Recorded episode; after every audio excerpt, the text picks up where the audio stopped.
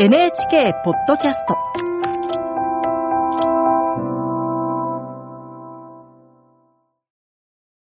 案内役の友吉革新です。今日は演出を担当する、えー、川上武史ディレクターとご一緒にお送りします。えー、大河ドラマの演出は複数のディレクターさんがこう担当しているんですが、えー、川上さんは三河の一向一揆や伊賀越えなどの回を演出なさっていたと思うんですが、はい。えー、川上さんと私が一緒にこう作ったシーンなど、はいいくつかあありまね。りますすね、思い出深いものが。13話、はい不流っぽい、そうなんです不流踊りっぽい、はい大河ドラマはもちろん映像にもとことんこだわっているんですけども、はい。やっぱり耳でも楽しめるっていうものを目指しておりまして、はい。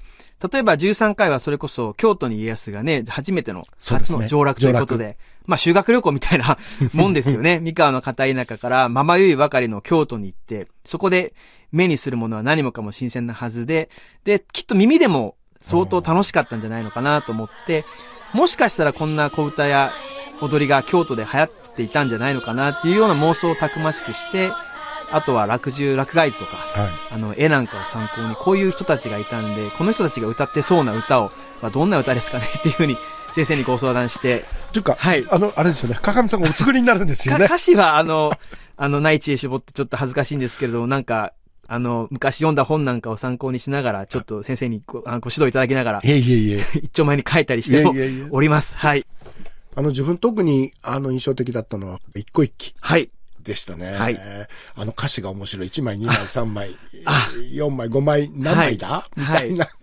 そうなんですね。一向一揆の会は、その、まあ、民衆の放棄といいますか、あの、宗教的なね、側面ばっかりで語られることが多い、あの、うんうん事件だと思うんですけども、はいやっぱり取材進めてみて、一番取材先で思ったのが、あ、これは単なるその、信仰の戦いだけじゃなくて、あの、為政者に対する、あの、民衆の叫びといいますか。はい。年貢ばっかり取り立てて、あの、自分たちのことを顧みない為政者に対しての放棄だったんだと、今回のドラマでは捉え直してまして、まあ、お念仏もちろん大事なんですけれども、それ以外にも例えば民衆のなんていうんですかね、あの、ブルースじゃないんですけれども、ハートを歌にして託したらどうかなと思って、今回あの、そうですね、創作してみました。あの、よーく聞くと家康のことを暗に皮肉っているっていうような歌詞をですね、はい。実は作ったりしたんですね。で、ギャギャグっぽいとこありましたそう、よね。あの、で、せっかくの小沢さんの本の持ち味を生かすということで、あの、こういった歌詞なんですよね。あの、はい蓮の池で花咲いた、花が咲いたら転んだ。この転んだのは家康を暗示しております。で、転んだのは誰だ？アホかたわけか殿さんか。まあこれ家康のことを言ってるんですよね。で、替えの着物が欲しいのか、1枚2枚何枚だっていうのと、何枚、何枚だと何枚だを、まあ、実はこっそりかけてみて、まあ気づく方がいればいいかなと思ったりっていうような、ちょっとなんか照れるんですけれども。いえいえ。なんかこう民衆の心の発散ですよね。そうですようんね。やっぱり一方的にお米を強奪された民衆ですけれども、まあ多分こういったような歌を爆発的に流行って、その歌を歌いながらお寺に集まるとなんか、まあミュージカルじゃないですけれども、素敵だなと。やっぱり時代劇ってあの、遠い昔の出来事のような、あの風に捉えられると、やっぱりいけないなと思っていて、同じ生身の人間ですし、令和の今にも通じるところがたくさんあると思いますので、そういった令和の方にも共感できる装置として、やっぱりこういう流行り歌、まあ、流行歌ですよね、はい。ヒットソングが絶対当時もあっただろうし、あって表現できるのがドラマのいいところな、なんじゃないかな、なんて思っております。ありがたいですね。芸能を活用していただいてですすよね本当にありがたい限りでございます。すっごくあの、かかみさんはこう斬新なんだけど、ちゃんとそのが斬新な、あーこう発想の中のテイストがきっちり方向性が見見えてるから、とってもさ一緒一緒してて楽しいなあ、って。そうです。ありがとうございます。思っております。はい。えー今後の見どころ。はい。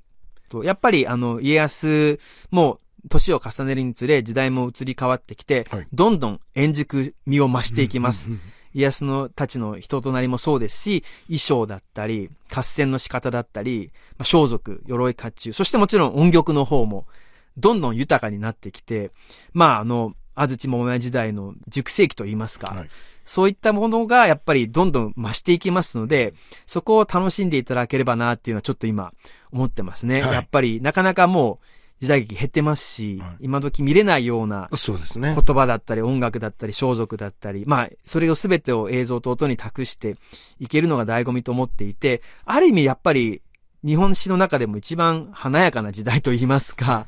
あの、ひ戦乱の時代ではありますけども、まあ、光り輝いてる部分もたくさんあったと思うので、そういったものをやっぱりドラマに込めて、あの、皆さんにお伝えしていきたいなっていうところを、まあ、使命と言いますか、見どころだと感じております。はい。えー、今日は演出の川上武史ディレクターとご一緒にお送りしてみました。あっという間の時間でした。あ、そうでしたね。はい。ありがとうございました。はい、ありがとうございました。こちらこそ、引き続きどうぞよろしくお願いいたしこます。ちらこそよろしくお願いします。どうする家康、今夜もどうぞお楽しみに。